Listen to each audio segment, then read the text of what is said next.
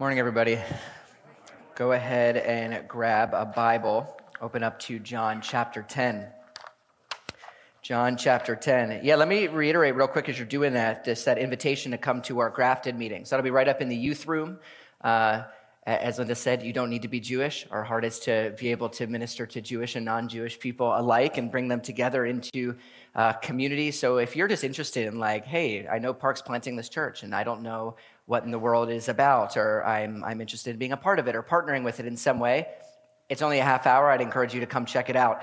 Um, also, I wanted to kind of throw an open invitation out there. We've been doing kind of monthly gatherings for kind of our church plant team and kind of people that are interested uh, in the plant at large. And so there's going to be one next Sunday. Uh, and I just want to throw an invitation out. If anyone wants to come and check that out, it's really fun. We get together, we worship, we eat, uh, we just chat, and most of the time we just spend hanging out. And some of us that have kids spend most of the time just chasing our kids around. Uh, and so that'll be next week. We'll put an RSVP uh, for that in Park Weekly uh, so that you can uh, sign up so that we can know how many people to expect. Uh, for that. But yeah, if I haven't met you, my name's Matt. I serve as the church planting resident here. I'm excited to get into uh, John chapter 10. We're picking up in the latter half of the chapter that Andrew had begun last week. But let me pray again as we open up God's word, and we'll just jump right into this. Father, we are grateful. We're grateful that you have spoken to us through your written word, and as we'll see today, most fully in the living word, Jesus, your Son. Lord, I pray that as we open this text, that we would gaze upon your glory, that we would see what you have done, and that we would be drawn to you in intimacy and in love. Holy Spirit, would you have your way among us in this room? Would you encourage us? Would you convict us? Would you cause us to grow in you so that, as it says in Scripture, you will bring to completion the work that you began on the day of Jesus? Lord, thank you for what you will do. We, we pray in Messiah's name. Amen. All right, let me ask a question of you to start out this morning. When was the last time the Lord significantly pushed you out of your comfort zone? When was the last time you felt this inclination that you thought he put on you, or maybe you heard him speak audibly, or however he signaled that? When was the last time you felt like he was calling you to do something? And you were like, Lord, I can't do that. How, how could that be what you want for me? Lord, that's, that makes me pretty uncomfortable. I'll tell you a story about a time in my life when I was pretty, uh, pretty significantly pushed out of my comfort zone. As I got to the end of my college career, the last couple years, I got into this relationship with this girl. This is how all good stories start. You get into a relationship, right? I got into this relationship and it was, it was pretty serious. I actually thought for a season that I was going to end up marrying this girl that I had been dating. We dated for almost two years. But what I found as we were going towards the end of my college years, as the Lord was pulling me into ministry, is that her and I were on two different trajectories. And a lot of that had to do with uh, she was younger than I was, I was a little bit older, and just the seasons of, of life we were in were different. And I remember a distinct moment in the midst of God kind of moving me away from that relationship, where I felt Him tell me that I needed to break that relationship off. Needless to say, this was significantly out of my comfort zone for one who thought he was going to marry this girl. And so I fought with him. We wrestled. I felt like Jacob, just kind of wrestling with God. And I remember sitting at, at my kitchen table in the apartment that I was renting and just bawling and asking God, do not take this relationship away from me. In my ignorance, I convinced myself that it was okay for me to stay in, only for uh, the next year to go by, and through circumstances outside of my control, she broke up with me. But the reality was this that God had a plan and a purpose in that. And it was, if I were to step out of my comfort zone and would have followed him in the first place, I would have found out what I found out later on. And it's that being out of that relationship was actually what catalyzed me stepping into the next season. It actually helped me step into the life and purposes that God had for me. I wouldn't have the family that I have if I had stayed in that relationship. All of us have these moments where the Lord asks us to come out of our comfort zone because he wants to give us life, and we're going to see that today. Today, we're returning to John's gospel. And again, we're going to come back to this theme of, of the Good Shepherd. Last week, Andrew pressed into this claim that Jesus made of himself, describing himself and his complete commitment to the sheep, even to the point of death. Jesus made it very clear that his mission was not to just bring his sheep, his people, any sort of life, but life in full, life in abundance. Now, once again, in chapter 10, we're going to read that Jesus is in Jerusalem. Feel like every time we open John's gospel, he is in Jerusalem, right? And when Jesus is in Jerusalem, that spells trouble. But Jesus is there for a pretty specific holiday, one that was not as big of a deal to them, but it's probably one that is more familiar to us. Jesus was there for Hanukkah.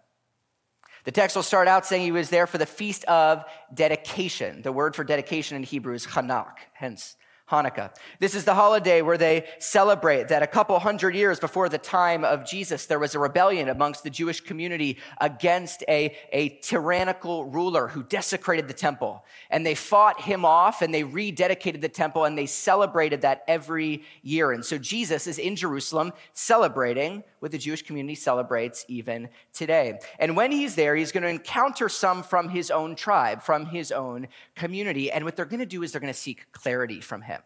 And it's really unclear actually what their motives are. It's, it could be that some of them are trying to trap him in his words. It could be that some of them are actually interested in what he has to say. It's probably a little of both based on how the group responds to him. But they have this idea where they need to know whether he is the Messiah and he will once again affirm his messiahship. But what he's going to do, like he does to us, he's going to push them out of their comfort zones. He's going to screw with their categories. And he's going to make it very clear that only if they accept him for who he is, is there abundant life to be found. And I want to challenge us this morning with the same truth.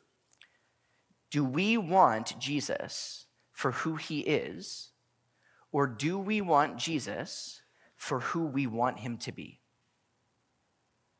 We say it again. Do we want Jesus for who he is, or do we want Jesus for who we want him to be? Because the text is going to make clear that when we sell Jesus short for who he is, the person that actually ends up getting the short end of the stick is us.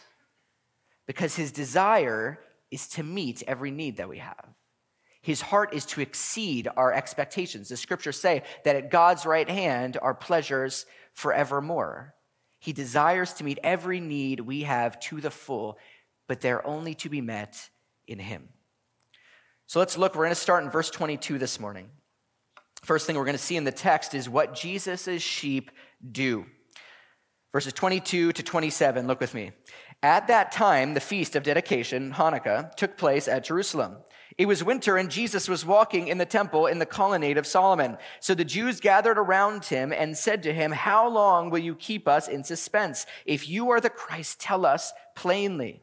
Jesus answered them, I told you, and you do not believe. The works that I do in my Father's name bear witness about me, but you do not believe because you are not among my sheep. My sheep hear my voice, and I know them, and they follow me.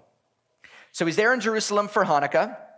Hanukkah takes place later in the year. This is why around kind of the Christmas season, you're seeing in the fall that Hanukkah pops up with the Jewish community and Christmas and Advent pops up uh, within the believing community. And, and so what's going on is it's, it's a little bit colder. So they're in the east side of the temple under kind of the, the portico area trying to shelter from the elements. And they come to Jesus and they say, tell us, are you the Messiah? And he says, I already told you. I've already made this clear to you. But what he goes on to say is it wasn't through his words. In fact, the only person he's actually verbally said that he's the Messiah to is the Samaritan woman in chapter four so far. But he shows them through his actions. See, as one commentator says, the issue is not that he hasn't made himself clear to them. The issue is that they don't accept what is being clarified. And so their unwillingness to accept him as the Messiah that he is, to believe upon him, reveals something, he says. It reveals that they were not his sheep to begin with. And he contrasts this with what his sheep do do, what characterizes his people. Jesus says that his sheep relate to him and they respond to him. They relate to him and they respond to him. You see, these Jewish individuals that Jesus had been talking to, they had this belief based on the text in Ezekiel that Andrew had talked about last week that God was going to be the ultimate shepherd of his people. That one day he would come and he would get rid of all the false rulers and he would take his sheep to himself. And they expected that they would include them. But here was the issue that when Jesus, the shepherd himself, was showing up, a number of them were rejecting him right? This says in verse 19 last week that there was a division among the Jews. Some were acknowledging him and some were rejecting him. And clearly, from what we're going to see in the text, a number of them here want to reject him as well. As one person pointed out, I thought it was helpful. He, he pointed out that there was supposed to be a level of recognition among God's sheep. That if they had been listening to God all along, if they had been devoted to Him, if their, if their hearts had been changed and had been devoted to the God of Israel, that when the God of Israel took on flesh, when the Messiah would show up, that there would be something familiar about Him. He would be an echo of what they had been following all along in their God. But instead of seeing, seeking closeness with Him, instead of saying, Oh, I know you, I, I've heard my God speak like that. I, I want to follow you. You are his Messiah. Instead of seeking closeness and obedience to him, his efforts were falling on deaf ears. And instead of responding to him with joy, recognizing that the Messiah had shown up, they were responding with offense. But Jesus makes it clear that his sheep would relate to him and respond to him. Friends, this morning, that is the sign that you belong to Jesus. Do you recognize him for who he is? Do you acknowledge him for who he claims to be? And do you find yourself willing to respond to him at all costs? Now, this is not to say that we never have doubts, right? I think to ask really good questions is good and it's healthy and it's right. And I have those moments myself. And nor is this about having perfect obedience, where everything Jesus says to do, you never fall short of it, right? That's not what this is about. It is about asking, do I care about what he thinks? Do I care about what he says to me? And is my desire at the end of the day, in my heart of hearts, is my desire to please him, even if my journey of seeking to please him is an imperfect one, even if my journey of seeking to please him is a bumpy one? But he moves from talking about what his sheep do, how they respond and, and relate to him, to the nature of that relationship, what the byproduct of them connecting to him is. And the, this is what, what I would call what Jesus' sheep have. Look with me at verse 28 to, to verse uh, 30, the end of that paragraph there.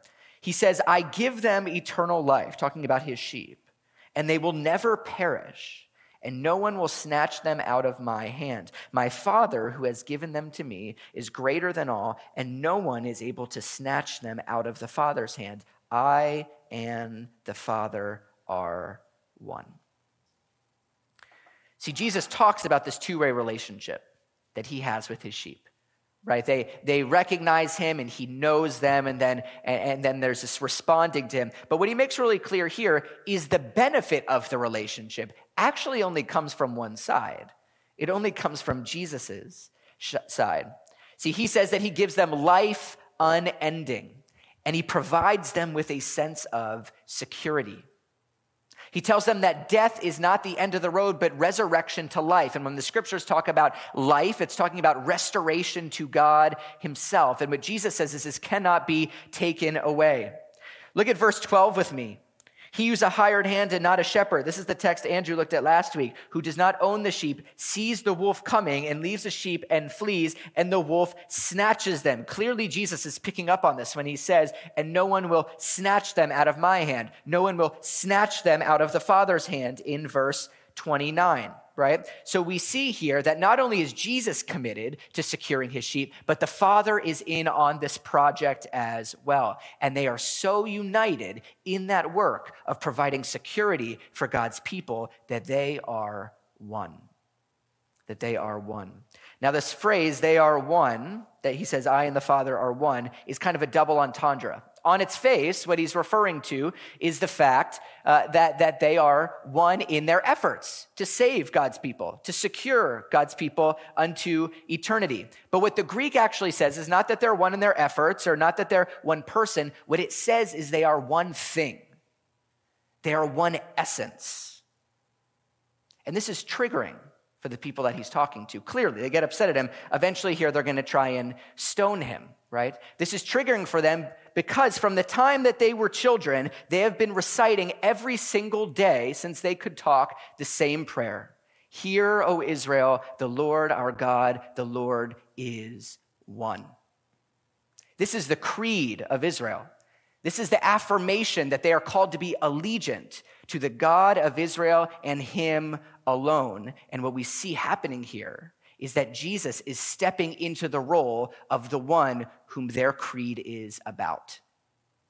Once again, Jesus is taking on this kind of God category where he draws a distinction between him and the Father, and yet he's very clear that they are inseparable in their unity. They are inseparable in their nature, in who they are by their very being. It's texts like these that lead us to the Trinity, the Father, Son, and the Spirit, where there's distinctions between the persons, and yet there's affirmation that they are one being. You see, Jesus is not being schizophrenic here right? Where he says, The Father is in me, and I'm in the Father, and I and the Father are one, and so on and so forth. He's not having multiple personalities. What he's demonstrating is that God is by nature different than us. And he makes it very clear to them that true security is to be found in him and him alone. Do we believe that? Do we believe that true security is only found in him? See, the Father is greater than all, as Jesus says. And there is no one and there is no thing that can separate you from his love in Christ. The text says that we are completely secure if we have trusted in Jesus. Do we believe that? Do we believe that in Jesus we are completely secure with regard to our dignity? That no matter what people think of us, no matter what our reputation is around us, that we are beloved in the Father's eyes? Do we believe that we're completely secure when it comes to our righteousness, how we are? That no matter what we do or don't do at the end of the day, if we are in Christ, then we are seen as perfectly righteous before God? Do we believe that our inheritance is completely secure in Jesus? That no matter what you have or don't have, what First Peter says that in Christ we have an inheritance that is imperishable, that is incorruptible, that is unfading.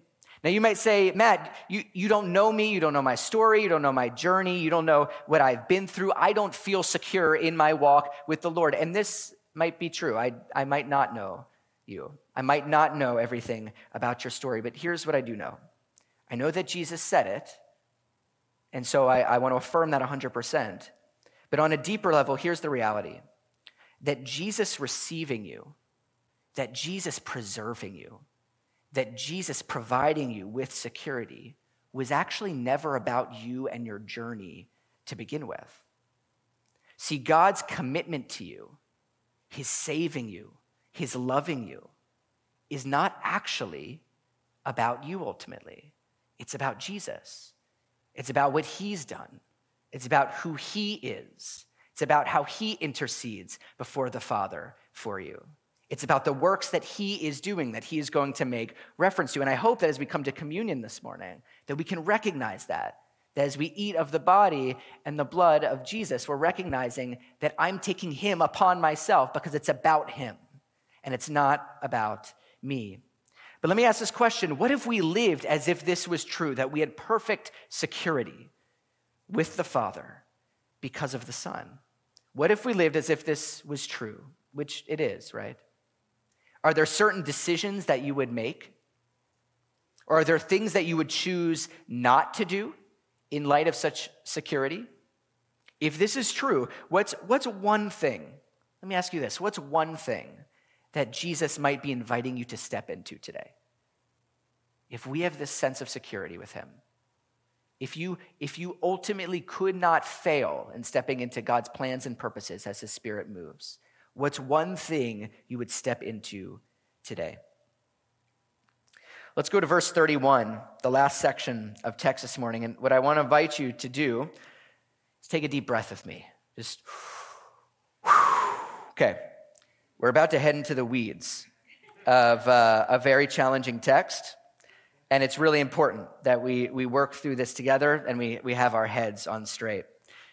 The next thing that Jesus is going to communicate is what his works communicate about him. Look at verses 31 to 42. We'll finish the text. The Jews picked up stones again to stone him. Jesus answered them, I have shown you many good works from the Father. For which of them are you going to stone me? The Jews answered him, It is not for a good work that we're going to stone you, but for blasphemy, because you, being a man, make yourself God. Get ready for the fun, everyone. Here we go. Jesus answered them, Is it not written in your law, I said, You are gods? If he called them gods to whom the word of God came, and scripture cannot be broken, do you say of him whom the Father consecrated and sent into the world, You are blaspheming because I said, I am the Son of God? If I am not doing the works of my Father, then do not believe me. But if I do them, even though you do not believe me, believe the works, that you may know and understand that the Father is in me and I am in the Father. Again, they sought to arrest him, but he escaped from their hands. He went away again across the Jordan to the place where John had been baptizing at first, and there he remained. And many came to him. And they said, John did no sign, but everything that John said about this man was true, and many believed him there. So we're going to look now at what Jesus' works communicate. So the leaders here, right, those that are rejecting Jesus, they're offended at what he says, and once again they try and stone him. Okay, once again, they try and stone him. And what he does is he kind of draws out their reasoning for seeking to stone him. He says, For which good works, right, are, are you going to stone me? He, he knows it's, it's not for good works that they're trying to stone him, right? He's, he's, he's kind of baiting them into the conversation. And they respond by saying he's blaspheming. They say, You're just a man and you are making yourself into God. This is ironic considering this is going on during Hanukkah because the, the tyrant, a couple hundred years before, who desecrated the temple, his name was Antiochus Epiphanes. Epiphanes means God manifest right? And so what's going on is during the time when this tyrant sought to be God manifest, you have now God manifest coming to redeem the people. You see the irony that's kind of built into the timing of the text going on here. But he draws them into uh, saying that he is blaspheming. You see, they, like many people today, do not find it hard to recognize Jesus as maybe a good man, a good example, a good teacher, a historical figure, right? But it's a lot harder to acknowledge that he's God. And he's going to press into that full throttle here. He responds with a quotation Is it not written in your law, I said, you are gods? This is from Psalm 82 6. Okay, there's a lot of debate around what Jesus is getting at in this passage. But I think the best thing we can do is actually read Psalm 82. It's not very long, and it'll confuse us more for a moment, but I promise it'll bring clarity at the end. So go to Psalm 82 with me. Psalm 82, here's what it says God has taken his place in the divine council. In the midst of the gods, he holds judgment. How long will you judge unjustly and show partiality to the wicked? Selah. Give justice to the weak and the fatherless. Maintain the right of the afflicted and the destitute. Rescue the weak and the needy. Deliver them from the hand of the wicked. They have neither under, uh, knowledge nor understanding. They walk about in darkness. All the foundations of the earth are shaken. Here's where Jesus gets into it here. I said, You are gods, sons of the Most High, all of you. Nevertheless, like men, you shall die and fall like any prince. Arise, O God, judge the earth, for you shall inherit the nations. What an interesting text. So you might be looking at Psalm 82 here for a moment, and you see this lowercase g God's word, and it makes you a little uncomfortable. Let me, let me assure you of this that the Hebrew word that stands behind this lowercase g God's, it's the word Elohim, and, and what it stands for is simply uh, a spiritual being. It's not saying there's more than one creator, it's not saying there's another God of Israel. Okay, this isn't polytheism as we think of it. Okay, that's not what is going on here. This is referring to spiritual beings. Okay, the, the, the, scriptures are clear that there is one omniscient, omnipotent, perfect creator. But just like he created physical beings like us, the scriptures tell us that he also created spiritual beings. And I think we inherently know this when we talk about things like angels, when we talk about things like demons, right? These are types of Elohim. Okay, even if you're not a follower of Jesus, you have a category for this kind of spiritual world. But what the Hebrew Bible introduces to us is another category of spiritual beings. that are not angels or demons, that are they're called B'nai Elohim or B'nai Elim. They are sons of God. As the late Michael Heiser says, these sons of God are spiritual beings who have a higher level of jurisdiction and responsibility than, say, an angel who would serve as a messenger. That's actually what the word angel means. And what Psalm 82 is all about is God condemning these spiritual beings who have betrayed the role that God had appointed to them over the nations. That's what he says. You are gods, you are Elohim, you're spiritual beings, sons of the Most High, all of you. Nevertheless, like men, you shall die. Welcome to the strange world of the Bible. Okay? Now, how does this relate to what Jesus says?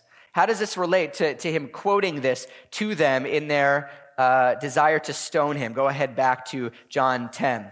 Well, it relates to what Jesus says because they're getting caught up in the fact that he's called himself God's son, right? He says he is one with the Father. He keeps relating to himself as the Son of the Father. And what Jesus says is this if in your own scriptures, in the Hebrew Bible, there are these beings that can rightly be called sons of God, then why are you getting offended when I call myself one of them? You see, to these guys who believe that he's man making himself God, Jesus is saying, number one, you should not be offended because you should already have that category. But number two, I'm actually more than a man. And Jesus pushes it again by, by saying, he, he loves to push the envelope, that they need to stop getting caught up in what he says and they need to look at what he's doing. Because if they look at what he's doing, it reveals his oneness with the Father. That he's not just any spiritual being who is taking on flesh, but he's actually the creator, the co regent with the Father. That these Jewish individuals that he's talking to and those sons of God in Psalm 82 are called to worship and obey. See, this is why they're upset, because he sets up a category and then steps very quickly into it and then raises the bar. He says, I am the creator who has taken on flesh. As one study note I read put it, that Jesus is not man making himself God as they suppose, right? He is God become man, and they want to arrest him for that. And so he flees. He goes out of their jurisdiction. And ironically, or, or in God's providence, you might say, many actually come to believe once he leaves their sight, right? But this is very lofty and high language for Jesus. And I think in the evangelical tradition, in the evangelical church at large, we actually don't have a hard time acknowledging Jesus as God. I think sometimes we struggle with acknowledging him as man. But, but I think that sometimes we struggle to relate to him when we think of him as God. I think when we think about how great he is, that he's high and exalted, sitting at the right hand of the Father for us, there's two ways that we, re- that we respond, excuse me. One of those ways is by being intimidated, by saying, Jesus, you are too good for me, that you are too high up there, and I am down here. How can you relate to me in my circumstances? How, how can I connect with you? You are, you are too perfect and I am too broken. And I think the result of seeing him as too good for us, as too high and exalted above us, is relational hesitancy. Where we say, in my broken moments, in my moments where I actually have to look myself in the mirror, how could you love me, Jesus? And we struggle to come to him because he's way up there on the clouds of heaven, as Daniel 7 says. But I want to encourage you towards a different response when we think about Jesus' divinity. I want to encourage you towards humility. Because that one who is sitting at the right hand of the Father, the one who has all the nations being put under his feet, he took on flesh. And as great as he is, he loves you. As exalted as he is, he knows you. And as much as he knows us, with all of our warts and with all of our successes, he desires to be with us, to rescue us. You see, when we see how great Jesus is and the fact that that great being took drastic steps to be with me, it no longer results in hesitancy, it results in relational intimacy, which is the thing that Jesus says he has with his sheep. You see, Jesus is evidence that God not only wants to be loosely involved in our world, Jesus is evidence that he wants to be completely involved. So involved, in fact, that he wants to change the trajectory of our world from broken and destruction to life. And he wants to do that in our lives as well. Part of the issue that these individuals that Jesus is clashing with have had is that they're drawing a line in the sand when it comes to Jesus, when it comes to their comfort zones. They say, Jesus, this is who you can be, and you can go no further. And what the Bible says is that's a very dangerous thing to do. In fact, we all have that same issue. We all draw lines in the sand of who Jesus can be to us and who he can't be. We draw lines in the sand around where Jesus' jurisdiction over our life starts and where his authority over our life ends. But this presents real problems. One of the issues with this is who we believe Jesus to be impacts how we will follow him. Who we believe Jesus to be impacts how we will follow him. And so the result of us drawing those lines in the sand is we limit Jesus. And the result of that is not that Jesus loses power. The result of that is we limit our joy. We limit the intimacy that we get with the Father who loves us. The other, the other issue here is this that if we're not entrusting ourselves to the Jesus of Scripture, to the Jesus of history, who are we entrusting ourselves to when we make Jesus into who we want him to be? We're entrusting ourselves to an idol that we've created in our head. And here's the thing, guys idols don't give abundant life, only Jesus gives abundant life. So I want to invite you this morning to take a good look, as he says to these leaders, take a good look at Jesus' works and ask what do they communicate about him and his heart for our world? and his heart for you. Take a look at his miracles and his sinless life and ask, what do they communicate? I think they communicate that God isn't done with our world, that he actually wants to intervene, that he actually wants to do something with you and with me. Take a look at his crucifixion and ask, what does that say about Jesus? I think it says that God is committed to our world, that he would rather die than see you die, he would rather see decay than see our world see decay. And what does his resurrection say? I think it says two things. I think number one, it says that we can have full assurance that life is found in Jesus. Because we look at his resurrection and recognize that it was his life that overcame the grave. But I think it also validates Jesus too.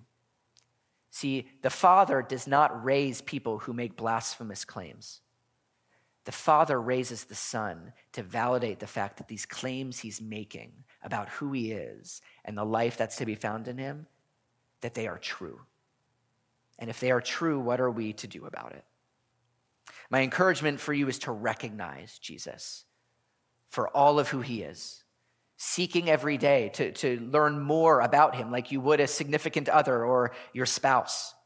And out of that, Recognize that as great as He is, as you learn more about His greatness every day, recognize that He has come near to us, that He has gone to great lengths in His love for us, and let that lead you to intimacy and response to Him.